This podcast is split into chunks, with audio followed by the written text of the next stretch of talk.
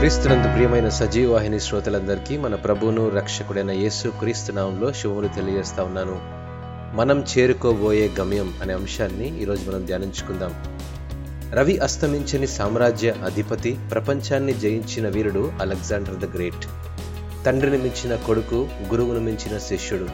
క్రీస్తు పూర్వం నాలుగవ శతాబ్ద కాలంలో కేవలం పన్నెండు సంవత్సరాలలో ప్రపంచాన్నంతా జయించి రాజ్యాల సరిహద్దులను ప్రపంచ పటాన్నే మార్చేసిన గ్రీకు చక్రవర్తి రాజు అవడానికి కూడా అర్హత లేని వయసులో ప్రపంచమనే మహా సామ్రాజ్యానికి ఏకఛత్రాధిపతి అయ్యాడు. ముప్పై రెండవ ఏట మరణించినప్పటికీ జీవితకాలంలో చేయగలిగినంత సాధించగలిగినంత సాధించాడు. అతడు మరణించక ముందు మూడు షరతులను తన తోటి వారితో వివరించాడు. నాకు వైద్యం చేసిన వైద్యులే నా శవపేటికను మోయాలి.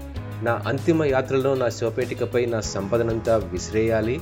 మూడవది నా శవపేటికకు రెండు వైపులా రంధ్రాలు చేసి నా ఖాళీ చేతులు మాత్రం బయటకు పెట్టాలి. మనం ఎంత సంపాదించినా ఒకనాడు మట్టిలో కలిసిపోతామో. సంపాదించిన ఏ ఒక్క రూపాయి కూడా తీసుకెళ్ళలేము. ఈ మాటలు వాస్తవమే కదా? పుస్తకాల్లో చదువుకున్న అలెగ్జాండర్ మనకు పాఠాన్ని నేర్పించాడు. ఖాళీ చేతులతో ఈ లోకానికి వస్తాము. ఖాళీ చేతులతో ఈ లోకాన్ని వదిలి వెళ్ళిపోతాము. ఇది జీవిత సత్యం. ఖాళీ చేతులతో ఈ లోకంలో పుట్టి ఖాళీ చేతులతో ఈ లోకాన్ని వదిలేలోపు మనం కొంత సంపాదించాలి. అది ఆస్తులు కాదు అంతస్తులు కాదు డబ్బు లేదా హోదా అసలే కాదు. మనం సంపాదించుకోవాల్సింది పొందుకోవాల్సింది ఒకటే అది రక్షణ. అవును మన జీవిత సత్యం ఖాళీ చేతులతో ఈ లోకాన్ని వదిలి వెళ్ళిపోతాము అని నేర్పిస్తుందేమో కానీ రక్షణ మన జీవిత గమ్యానికి మార్గాన్ని చూపిస్తుంది. ఈ లోకంలో జీవిస్తున్నప్పుడు మనం అన్నీ సాధించాలి. మంచి చదువు ఉద్యోగం మంచి సంపాదన. వాటితో పాటు మంచి పేరు కూడా.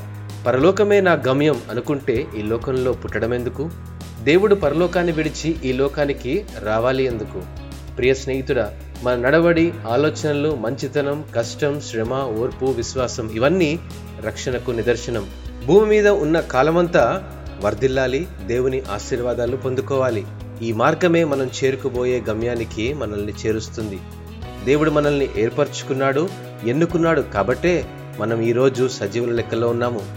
యోహాన్ సువార్త మూడవ అధ్యాయము పదిహేను నుంచి పదహారు వచనంలో ఈ మాటలు వ్రాయబడున్నాయి. అలాగే విశ్వసించు ప్రతివాడును నశింపక ఆయన ద్వారా నిత్య జీవం పొందినట్లు మనుష్య కుమారుడు ఎత్తబడవలను.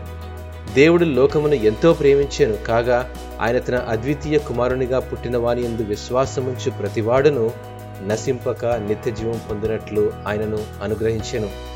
దేవుడు ఈ వాక్యమును దీవించునుగాక. ఆమెన్.